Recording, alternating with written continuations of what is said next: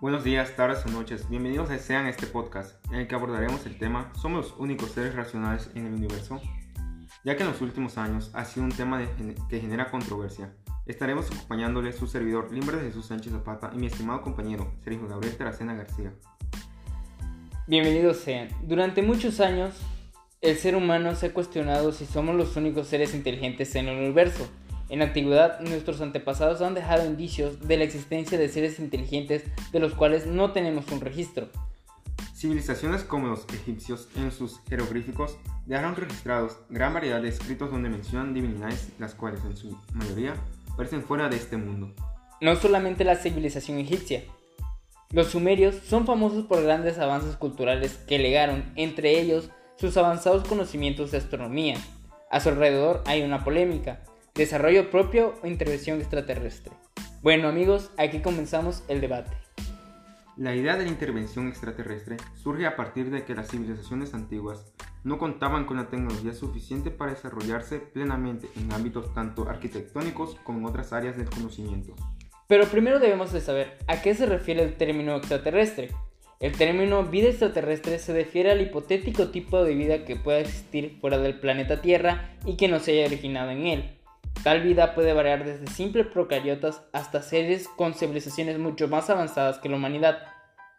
Culturas como la maya, azteca, entre otras, fueron grandes civilizaciones en cuanto a la observación de los astros, en los cuales registraron el movimiento de los cuerpos celestes y desarrollaron calendarios con gran precisión en que predecían las épocas de sequía, épocas de siembra, entre otros eventos. Algo que me llama la atención entre estas culturas es que conservan similitudes entre sus dioses tales como Quetzalcoatl y Cuculcán, los cuales eh, Quetzalcoatl era de la civilización mexica o azteca y Cuculcán de la maya. Chac y Tlaloc también son de estas esculturas, las cuales representaban las mismas divinidades.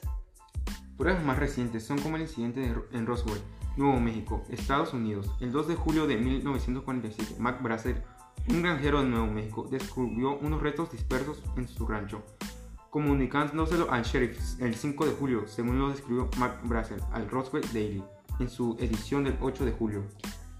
Los escépticos alegan que la hipótesis que afirma que en Roswell cayó una nave extraterrestre se apoya en pruebas insuficientes, poco fiables, otras supuestamente destruidas y que representan demasiadas incoherencias. Sostienen asimismo que existen otras explicaciones a los sucesos de Roswell que resultan como más admisibles que la hipótesis de naves extraterrestres. Además, se debe tomar en consideración el lucro comercial a través de la venta de libros, entrevistas, etc., que obtienen varios de los principales involucrados que apoyan la hipótesis extraterrestre. Los defensores de las hipótesis de los antiguos astronautas a menudo sostienen que los seres humanos son descendientes o creaciones de seres extraterrestres que visitaron la Tierra hace miles de años y que los seres híbridos de las mitologías antiguas son creaciones de estos seres alienígenas.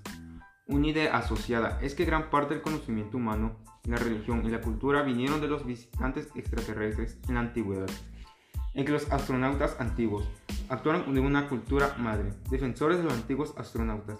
También creen que los viajeros del espacio exterior, conocidos como astronautas, construyeron muchas de las estructuras de la Tierra, como las pirámides de Egipto las cabezas mal de piedra de la isla de Pascua o ayudaron a los seres humanos en su construcción.